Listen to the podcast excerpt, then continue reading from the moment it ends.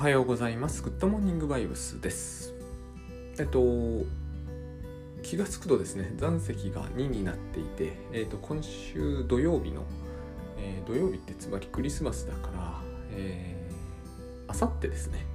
あさってやる、えーオンラインセミナーで、先送り対策と、まあ一応テーマとしてはそうです。まああの、もう、えー何でもご質問あれば受け付ける格好ですけども、まあ、少しだけはテクニカル的な話も少しはしようかなと、えー思いました。前回もう全然そういう話はしませんでしたしただあの今月に入って、えーいろいろとあの格闘しているというか苦闘しているタスクシュートクラウドを使っておりまして、えー、とまだ続いていますからね。あのまあ、よろしければ、えタスクマ併用というまだそれの形も続いているんでよろしければ、えーご参加いただければと思います。26日の方は、えーかき上げ塾第1回スタートになりますんでこちらも、えー、と残席は1.5って話を聞いたんで、えーまあ気になる方はお早めにあの多分当日でも間に合いますけどもお早めにお願いします。で、えっと、今日はですね、昨日ちょっと、えー、ツイッターで拝見して、あの、そう、あの、ここのところなんか、えー、いろいろ気になることが、えーあちらこちらから散発的に出てきて、これどうしよう、あれどうしようっていうのがあったんですけれども、あの例えばなんだ、えー全然関係ないようなんですけれども、脳培養培養脳に、えー、とテーブルテニスを、まあ、あのコンピューターのやつであの簡単なやつですよね。ブロック崩しみたいなやつ。あれをさせるとこうすぐに覚えて、えー、とゲームを楽しみ楽しんでるのか分かりませんが、まあ、始めると。あそれを映像を見たんですよね。培養脳って大丈夫なんだろうかっていう話もえーあると思うんですけれども。まあそうそうそういうようなのを見てですねそっちの話もしたいかなと思ったんですけど最近そっちあんまり追ってないんですよ。やっぱりこう自分自分のこうまあある種冬も来てますしね。冬は得意じゃないんであのそういうようなこともろもろがあったりしまして。結局なんだかんだ、えー追ってるのがあのもうカウンセリング系一辺倒なんですね今は。多分この時期も抜けると思うんですけどね。だとだからあのいろんな話はなんとなくこう入ってくるんだけど、えーそっちを終えてないっていう感じのもあります。利用可能性ヒューリスティックとか、えー、と今も猛威を振るってる感があるわけですよ、えー家事のこととかね、えー、とあんなに同じものを何度も何度も見せつけられると,、えー、と火事がすっごい起きてるように思うじゃないですか。人間の脳というのは、まあ、あれはね2件しか起きてないっていうことを知ってる人はみんな知ってるし、えー、とそんなにそんなにあるもんじゃないはずなんですけれどもやっぱりああいう風に見ると、えー私たちはその見た見た回数に応じて現実は起きていると、まあ、これ動画全盛でそのような理屈が成り立つはずはないんだけど、えー、と思い出しやすいことは普通に考えればね思い出しやすいことは、えー起きやすいし、えー起きやすいということはつまりそれが起きる確率はとても高いというふうに思うんですよね。それとそれとちょっとあの派生して、えー、と私が子供の頃岡田由紀子さんという私はまあ正直そっちをあまりにも詳しくなさすぎるので、えー全く知らなかったんですけれども岡田由紀子さんが自殺されたというニュースが入った時に、えー、と騒然となったというか僕の周りの友達も男の子ばかりですけどね騒然となって中学1年か小学校5年かちょっとその辺すら私には曖昧でそもそもその方がどなたかを私本当に知らなかったんですよ。えー、と知らないということはありえないぐらいの人だったらしいんですけどまあ知らない人もこの世の中にはいるんですよね。あのそういう感じだったので、えー、私にはよくわからないことだったんだけれどもその後、えーと、急に年間統計の自殺者が増えたとそういうことがあったりしてこれもあの利用可能性ヒューリスティックだけではないですけれども、えーと、非常にですねあのこの種の何つうんですかねこれはね人の脳のとてもこう現実的というか原始的な部分ですよね。えー、見ているものが動画であれば、えー、同じことを何度も繰り返すことは分かってるんだけど分かってないところがあるんですね。この分かってないところを、えーと、精神分析とかでは思いっきり問題にしてるわけですよ。私たちが分かってる部分ではえそんなものは分かってるに決まっているわけですよ。えっ、ー、と動画で何度も再生しているだけで同じことが何回も起きてるわけじゃないってことは当然分かってるんだけど、えーと、分かってない部分があるからこそこういうことはよくあることなんだと,、えーと、同じものを何度も見てるくせにいろんなところで起きてることを、えー、のあちらこちらの映像を一つ一つ見てるんだと思ってる部分があるわけですよ。脳の中ではね、えー、つまり私たちの中では。そういうこう非常におかしな誤解をしてしまうんですよね。なぜならばえー、それは人間が進化してホモ・サピエンスが生まれた時にこの世にビデオはなかったからですよ、えー、それにそもそもテレビがなかったわけですよね。つまり自分が見聞きする半径と、えー、自分が見聞きできる回数に限りがあったから、えしょっちゅう見るものはしょっちゅう起こるんですよ。それ良かったはずなんだけど今の時代は、えそれじゃとん大変なわけですよね。例えばこういつも山火事が起きてるような気が山火事なんて僕はこの目で見たことはないですよ。あまあこの目で見たことはないっていうのかな目の当たりでリアルな山火事を見たことはないですよ。常に映像ですよね。でも山火事というのは常に起きているような、えー、錯覚を抱くんですよね。で東京ドーム何個分とかのよくわからないことを言い出すじゃないですか。そう言われてもさっぱりわからない。だからなんか地球全体の山がいずれはこう火事で燃え尽きてしまうんではないかというふうに思っちゃいますよね。思っちゃう人はね。えっ、ー、と少なくともそういう人でなくても私たちだって心のどこかではそう思いかねないところがあるわけですよ。あの分かってない部分があるってことですね。分かってる部分と分かってない部分が同居してあるっていうことですね。でその分かってない部分の問題なんですよね。問題というのは常に。分かってる部分だけで動けるんだったらば苦労はないわけです。あの先送りだってそうじゃないですか。一言で言えば、えー、これをやった方がいいと思うことをやれる。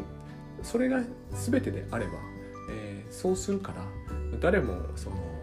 少人数制であろうと何であろうとそんな先送り対策というものはこの世にほとんどいらなくなると思うんです。でも、えーと、僕らが先送りしちゃうということは少なくともどっちをやるべきか本当は分かってない部分があってでそれは間違いなく自分と中にあってでその分かってない部分が判断をまあ当人にしてみるとですね判断を混乱させるんですよねきっと。こういうことが、えー、言われていたりするわけだけれどもまあ手よく無視されてもいて利用可能性ヒューリスティックというのは認知心理学だったり社会心理学だったり経済行動学だったりの用語ですし、えー、ほぼ同じことを精神分析でもカウンセリングでも言うけれどもほぼ手よく無視されてやっぱり、えーとえー、小規模のビルでは火災が簡単に起こせるから、えーと、いつどこにいても気をつけなければいけないというようなことになっていくというね、えー、とってもこうある意味ではそうですね。だからうまいこと何かが利用されているって感じを抱くんですけどね。でえっとそういう多分あの培養脳のテーブルテニスもそうで培養脳ですからねもうあの人間の脳の大半の機能は持ってないわけですよ。でも、えー、テーブルテニスで勝ちたいと。そういう脳が私たちの脳の中にも絶対ありますよね。それがイリュージョンであろうと。テーブルテニスで勝っても意味が別にあるわけじゃないじゃないですか。私たちの脳ならばそこまでわかるけれども培養脳には多分これにえーと、頑張ったところで意味がないとかそんなことは分かるはずもないですよね。でも頑張っちゃうと。そういうところがあるわけですよねきっと。私たちも、えーと、それがイリュージョンであろうと何であろうと。そういうことをちょっと思いながらですね、えーと、見て見ていたりしてあのあの話を少し追ってみたいなと思った次第なんですが、えー、実際に私が今から話したいことは全然そっちじゃなくてこれも Twitter で、あのいつもですねあの多分グッドモーニングバイブスを、え、聞いてくださってる方からの、えーと、投稿だったんですけど面白かったんですよ。私も動画も見ちゃったんですけど、えーと、要は、えー、この番組でも時々言う、えーと、パーフェクトマザーというやつですね。その概念を取り上げてくださってたんですけど、えー、と完璧な母親というものですね。完璧な母親っていう話をしてる時のこの完璧な母親っていうのは架空の存在なんですよ。まあ、あの動画も架空の存在でしたけどねあれは母親じゃなかったけど。で、えー、ああいったものもこれからの時代出てくるんだと思うんですけれどもパーフェクトマザーというのはですね、えーと、究極的にというのかなあの実際には存在できないんですね。ここがすごい大事なところでえー、作り出そうと、えー、最新の技術を駆使しようとできない。なぜできないかというとそれは生身の母親でなければいけないからだって私は思うんですよ。あのー、で生身の母親がパーフェクトであるというのは原理上無理なことなのでというのは生身の母親がそこにいるってことはすでにダメなんですよ。だけど生身の母親じゃなきゃいけないんですよ。ここが非常に大事なんだと私は思っているんですね。ここを多分、えーと、あのウィニコットという人はそういうことを言うんだろうなと思うんですよ。これ非常に私には分かる気がするんですよね。えっ、ー、と人間じゃなくてもこの際いいんですよね。例えば犬とか猫とかがえーと、なんかよく人に懐いている猫とかが膝に抱かれて気持ちよさそうに寝てるじゃないですか猫なので、え自我意識があるはずはないですよね。つまり猫はえここは私でありこの膝に乗ってるのが私であり膝は他人のものだという概念を持てませんよね。でも何かこうすっかり預けきって満足そうな猫っての写真とか今いっぱいありますよね。この自他の境界が全く感じられない時にパーフェクトなんだと思うんですね。環境が。で膝を提供している人がつまりパーフェクトな母親なわけですよ。つまり時々そういう言い方をする人がいるじゃないですか。この環境は完璧だみたいな。なんかこうすごいいいリゾートのホテルのキャッチコピーみたいな。ここだったらもう完全に自分を忘れられる。つまり自分と環境の間に何、えー、て言うんですかね境界線を引くことは一つの心理的負担になるわけですよね。私たちはその負担のことを多分よく知ってるんですよ。だから、えーと、環境と一体になるってすげえ気持ちがいいと。でも赤ちゃんの場合多分そういうことは本当にしばしば起こってるんですよね。自我意識がとても弱いかほとんどないから。まあそういう時期の話なんですよ。だから5歳児とかでは全くないってことです。0歳1日目とか0歳7日目とかよくてももうそういう時期の話ですねこれは。この時に完璧な母親というのは概念上なんですけれども、えーと、幼児はニードを持つことさえ許されないというのかな。えーと、もうだからお腹がすくとかぐずるとかがない瞬間の話をしてるわけです。自分は不快だみたいな感覚すらないと。なんかこうお腹が空いて幼児が泣き始めると。おっぱいが欲しいって言っておっぱいをあげると。これがまあニードが母親がつまり、えー、満たされないというニードっていうものがつまり空腹ということ概念はなくお腹が空いたという意識も何にもなくなんだけれども何かが何かがダメだ。私たちはこの何かがダメだっていう時に心が傷ついたっていうんですけど、えー、何かがダメだと。その時にお母さんがこれは空腹なんだというふうにその子のニードをお母さんの方でニーズに変えてあげておっぱいをあげると。でもこれはパーフェクトじゃないんですよ。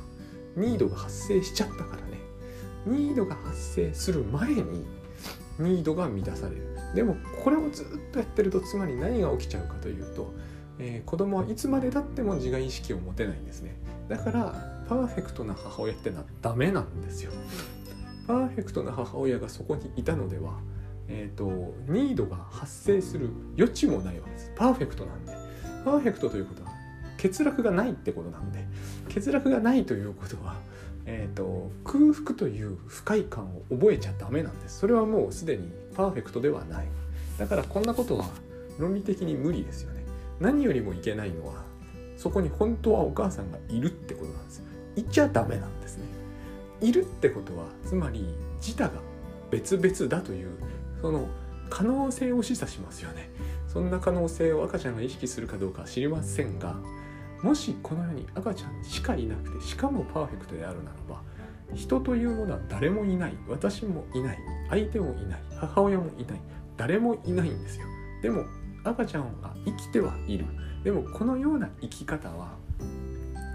えー、人間の生き方ではないですよね。だからこういう生き方というのは原理上、えーと、あっていいものでもないしあり得るものでもない。だけれどもパーフェクトであることは確かなんですよ。だからこのパーフェクトマザーというのはえっ、ー、と何て言うんですかね。えー、ゼロをゼロで割るみたいな話なんです。つまりそういうそういう、えー、概念を、えー、検討することはできても実在することはできないっていうようなやつなんです。でえっ、ー、と当然のことながらこういうお母さんを求めても無駄なわけですよね。ここに大きなポイントがまあいろんなポイントがあるんですけど、えーと、そもそもこの perfect mother という概念は、えー、それに対峙する概念があるわけです。グッドイナフマザーですね。でこれは実在するわけですよ。というか全てのお母さんは good enough なんですよ。これに、えー、いやいやそんなうちの母はえっ、ー、と、えーそのワーストですぐらいな人もいらっしゃると思いますよ。でもそれは、えっ、ー、と、何て言うのかな。言い分であって、これは、えー、理論であって、えーと、自分のお母さんのことを言ってるわけではないんですね。だけれども、えー、生身の人じゃないと困るんですよ。概念とはいえ、これは単なる理論じゃないので、えーと、本当にどう育てられたってことと深く関わってこないとダメなので、生身のお母さんじゃないものをここに持ってきたんでは意味がなくなってしまうんですね。例えばもしかするとですよ赤ちゃんがこれも人道上許されませんが赤ちゃんの血糖値が下がったことを何らかの形で感知する機会がありその機会が感知されると、例えば血中に直接ブドウ糖を送るようにすることで赤ちゃんはニードそのものを意識する前に満たされてしまうという環境を作って、えーと、そうすれば、えー、人の手を煩わせることなく赤ちゃんを育てられるみたいなのって人道的じゃないでしょう。でもこれは論理的には可能なのかもしれない。あのパーフェクトマザーというのはそういうような意味ですよ。例えばなんかもう SF ですよね。えっ、ー、と核戦争後の地球で赤ちゃんだけが生きていけばいいと。でも人間はそこにはいないんだと。もうそれに近い世界ですよね。そういう世界で自分という概念は多分発生しないと思うんですよ。いらないですよね。自分と他人がいなくて自分しかいないんだから。これがパーフェクトマザーという概念なんだと思うんですね。でもこれは概念ですよね。今の話がそもそも架空の SF みたいな話でしたしえっ、ー、とリアルには意味を出さないというかリアルにこれをやるのはそもそもいいことでも何でもないわけです。ただ、えーと、つまりそこには何が言いたいかというと,、えーと、生身の母親っていうのはつまりそういうものではものではありえないから実際にはいちゃうよねってことなんですよ。いちゃうよねと。いると何があるかというといると傷つくよねってことなんですよ。完璧でありそこに自分と他人さ途中言った通り自分というその境界線は心の負担になります。なぜならば、えー、環境は完璧ではないのだから自分で何とかしなければいけないからその分負担負担になるわけですよ。この負担が、えー、赤ちゃんのように猫なんかはいいんですよ。身体能力十分高いから。赤ちゃんのように、えー、全くこう実務スキルゼロに等しい存在にとって、えー、環境環境が完璧でないということはつまりトラウマになるんですよ。ここをウィニコットが言ったんですね。これがトラウマになりうると本当に。つまりお母さんっていうのは本当にいちゃいかんのですが本当にいますよね絶対だから絶対にトラウマみたいな、えーと、そういう事故は起きるんだと。起きないわけにはいかないし起きなければいけないんだみたいな含みがそこにあるわけですね。えっ、ー、と人為的にやってるんだから完璧じゃないですよね。ぐずって泣いているのは、えーね、眠いのかもしれないのにわざわざおっぱいを用意して、えーと叩き起こすと。明らかに赤ちゃんからすると不当な仕打ちなんですよこれは。不当な仕打ちを受けてるから赤ちゃんはイライラするし腹が立つしもしかすると心に傷がつくと。心の傷ってだからここで言ってるのは環境がパーフェクトじゃないって言ってるんですよ。で私たちも同じなんですよ多分。って言ってるんだと思うんですね。私たちも環境がパーフェクトじゃないと言っては心が傷ついた感じがするんですよ。で私たちは実務能力があるから、えー、いろんなことは自分でやれますけれどもでもやっぱり心理的負担は自他というものがある以上あるから、えー、環境というものが完璧でない以上自分というものがそこに発生しちゃうからなぜなら自分で何とかしなければいけないってことをこれは暗に意味してますからね、えー、寒い。黙っていても、えーと、当時はやめにしてこれからは暖かい季節がすぐやってくる。できれば1秒後にやってきてほしいけどそうはなってくれないからえ暖房つけるとかは少なくともしなきゃいけないわけじゃないですか。昔の時代ならもっと大変だったわけですよね。とにかくでもピッとやるだけでもピッとやるのは自分だからその負担はあるわけですよね。この負担を自分で背負い込まなければならない。その分傷つきうるわけですよ。でそれが傷なんですよ。要するに言ってしまえば。これを今事例が、えーと、甘かったので多分これを聞いても、えー、ただの、えー、ものすごく面倒くさがりなやつだというだけになっちゃうでしょうけれども全部同じだと思うんですね。考えようによっては。これが全部同じだというのは多分受け入れられてなくて、えーと、非常にひどい目とその程度のことはって言うんでしょうけれどもそれはものすごく個人差があるんですよね。えーと、自分の無気力感というものをとっても、えー、大事にしている方にしてみるとですねもう部屋が寒いというだけでも許せないんですよ。同僚の隣の人がえー、上司にきついことを言われた許せないんですよそういうことはあってはならないんです。環境はパーフェクトじゃないと。マザーは完璧でないと。自分の周り自分というものの心の負担になるようなことは極力なしにしてほしいと。私たちはみんな思っているわけですよね。隣の人が怒られても心が傷つくわけですよ。なぜなら環境がのそれは環境の傷だからね。えっ、ー、と私のニードが発生しちゃいましたからなんかざわっとしたと。なんかもうざわっとしちゃダメなんですよ。なんかざわっとしたらすぐに誰かがそれをニーズに変えて、えー、例えばカウンセラーみたいな人が予報からやってきてあなたが今ざわっとしたのは実はこうこうこういう子供の頃に似たような先生に厳しいことを言われたのを思い出したんですとか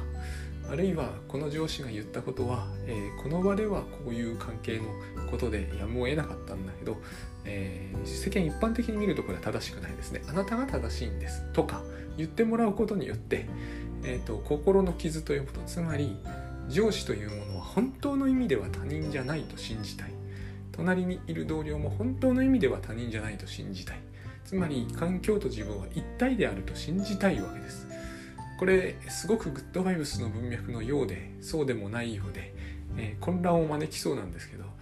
究極的にはこれが僕は一つ意識だと思うんですよ。ただこれはすっごく自分にとって都合よく解釈してますよね。えっ、ー、とつまり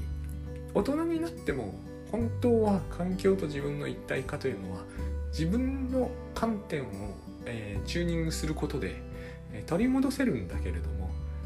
と、幼児の頃はそれはできない。だから幼児には幼児らしい一体の在り方というものがあるんだけどついつい私たちはこれを、え、いくつになってもできれば適用したいなと思っているわけですね。でも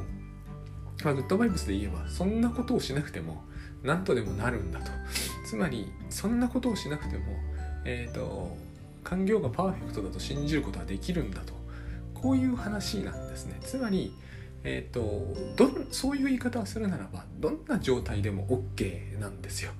自分が OK だから。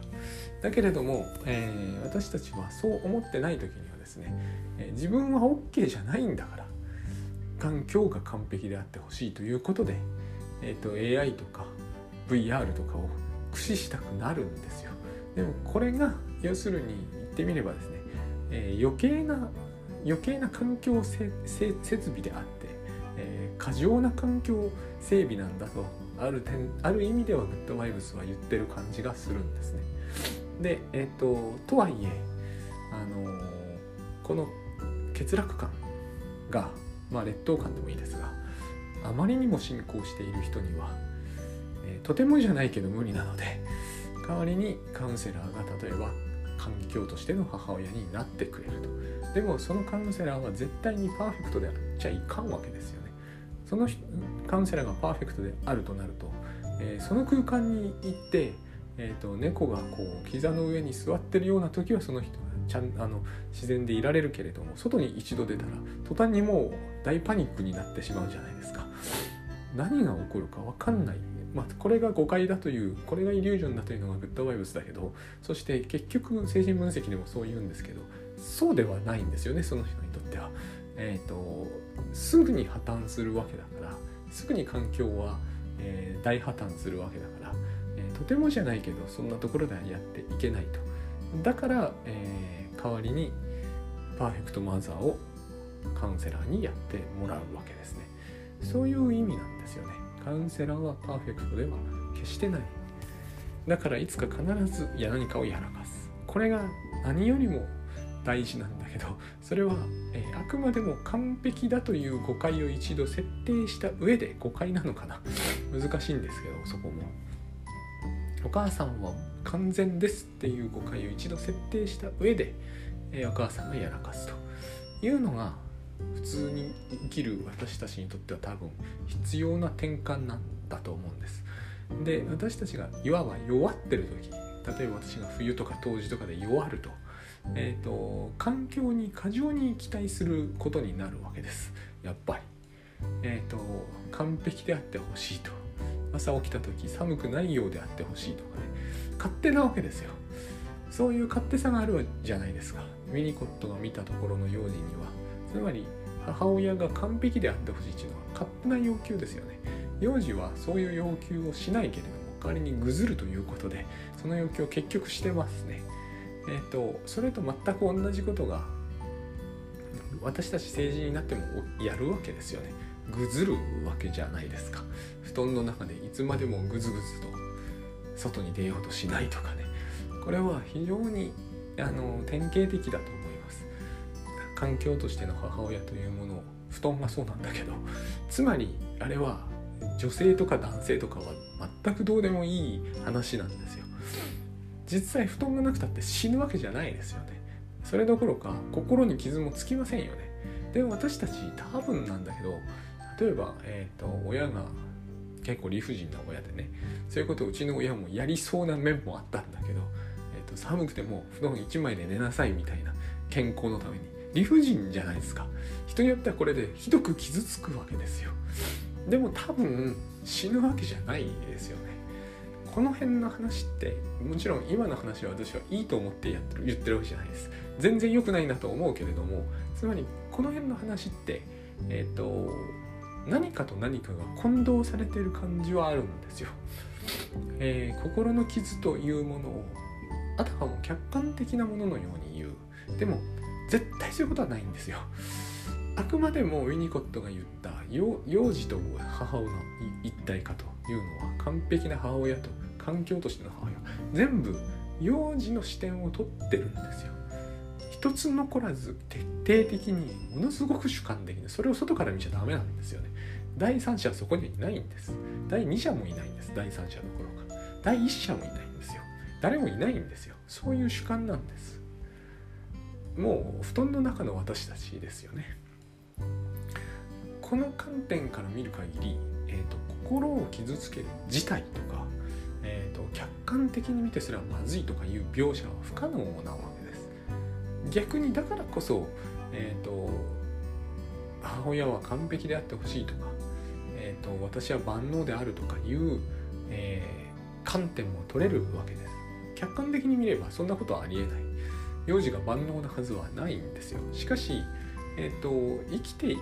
いられるということはそういうことであって一定の条件を、えー、与えられているからやっぱり私たちは生きているんでその条件は普通与えられているケースが大半なんですよね。過酷な状態と比較してみれば地球に生まれてきたということはすでに万能なんですよ。そして環境は完璧に限りなく近い。これが最近これもテレビでやってましたけど、えー、月に生まれたということになったらそうはいかない。水もないですしね、えーと、重力が足りませんしね。多分大変だと思いますね、えーと、冬山どころではないですよね。そういうことなんですよこれは。えっ、と俺は自力で自立して生きていける。まあこれがエディプスですけどね。先日話したうつせみの家です家で暴走したものですけれども自力でやっていかなきゃいけないんだと。っていう面はあるでしょうね。その最早期の赤ちゃんとかに比べれば。でも自力でやっていくって言ったってその人は宇宙のど真ん中にいて自力でやっていけるわけではないんですよ。どれほど自分が強いと思ってても。こう言うといかにも変ですよね。誰も宇宙のど真ん中で一人で生きていけるわけないというのは分かってるじゃないですか。でも人は不思議なことにね客観的にこの俺は自力で生きていける強さを持ってるがあいつは弱いって平気で言うんですよ。うちの父なんか平気で言い出しそうなところがあるんですよ。どんなにその人が、えーと、お金があって、えーと、体も健康でスキルにもすごい恵まれていてそういうふうに言ってみるとうちの父は害してどれもあんまないんだけどね。そういう自信だけはある。これ大事なんですけどね。あのつせみの家のお父さんもちょっとそういうところがあるんですよ。自力っていうことにすごいこだわってるけど、えーと自力がすごくこう不足している面がどこかあるんですよね。そういうでもケースっていっぱいあります。強迫神経症を呼びやすいんですよね。この自力にものすごいこだわるというのは。OCD ですね。同じことを繰り返したがる。同じ生き方をしたがる。成功法則にすごくこだわると。なぜならばそれは自力でないということが、明らかだからじゃないですか自力でないからこそ同じ方法にこだわるわけですし方法というのはすでにその時の、えー、所有の条件が恵まれていたというふうに暗に言ってるようなものですえーと、何度も何度も生まれるなら何度も何度も地球に生まれるべきなんですよ。えー、何度も何度も生まれるのに木星に生まれたり火星に生まれたらすぐ死んじゃうじゃないですか。つまり所有の条件を変えなければうまくいくというのは自力じゃないわけですよね。すでに所有の条件が自力でないものを物語っているのでここをだからお金で置き換えようというわけじゃないですか。お金があればパーフェクトマザーの代わりにあらゆるグッズを用意して一人で生きていけるとでもお金があれば一人で生きていけるという段階ですでに、えーと、すげえ無理な話をしていますよねお金は人からもらうもんですからじゃなきゃむしり取ることになってしまうのでそうすると多分一人では生きていけなくなると思うんですよ。これもまた話が盛大に脱線してるんですけど最近あの、えーと顔を変えてなんか30日ぐらい逃走していた実に不思議な方だなって思ったんですけれども、えーと、イギリス人かなんかの英語の先生を、えーと、殺害してって一なんか流れが全体的によくわからないなと思ったんだけどただ一つ言えることはおよそこう犯罪というものを犯した場合で社会から追われるような側になるといかに人間が一人では生きていけないかというのが、えー、まざまざと浮かび上がるものだなと。ある意味ではもうフェリー借りるということが彼にとっては致命的な結果になったわけですよね。それだけやっぱり私たちは人に依存しているわけですよね。この気候全体に非常に依存しているわけですよね。だから甘えていないとどうにもならない。で結局その甘えというものに戻ってくる時に私たちは環境がパーフェクトであることを期待すると。でもそうすると,、えーと、甘えられないんですよ。なぜならば甘える主体が消滅してしまいます。環境がパーフェクトであってはニードすら発生しないんですから。で環境多分パーフェクトに近づければ近づけるほど私たちはそういう事態に陥る。甘えるというのはやっぱり自己意識あってこそのものなんですよね。だから上手に甘えるというのとうまく甘えられないというふうに分かれるんですよ。結局自我意識はそこにあるから。完璧に甘えるということはどうやったってできない。原理上無理だ。ので、えー、うまく甘えるより他なくて。それの一つの僕は、えーと、考え方の一つとして、えー、一つ意識とか愛による選択とか。結局この愛による選択であれバラバラ意識で攻撃するのであれどっちでも甘えてはいますから。ただ、えーと、後者の甘えはすごく周りにとって負担の大きな甘えになると。そういうような話ですね。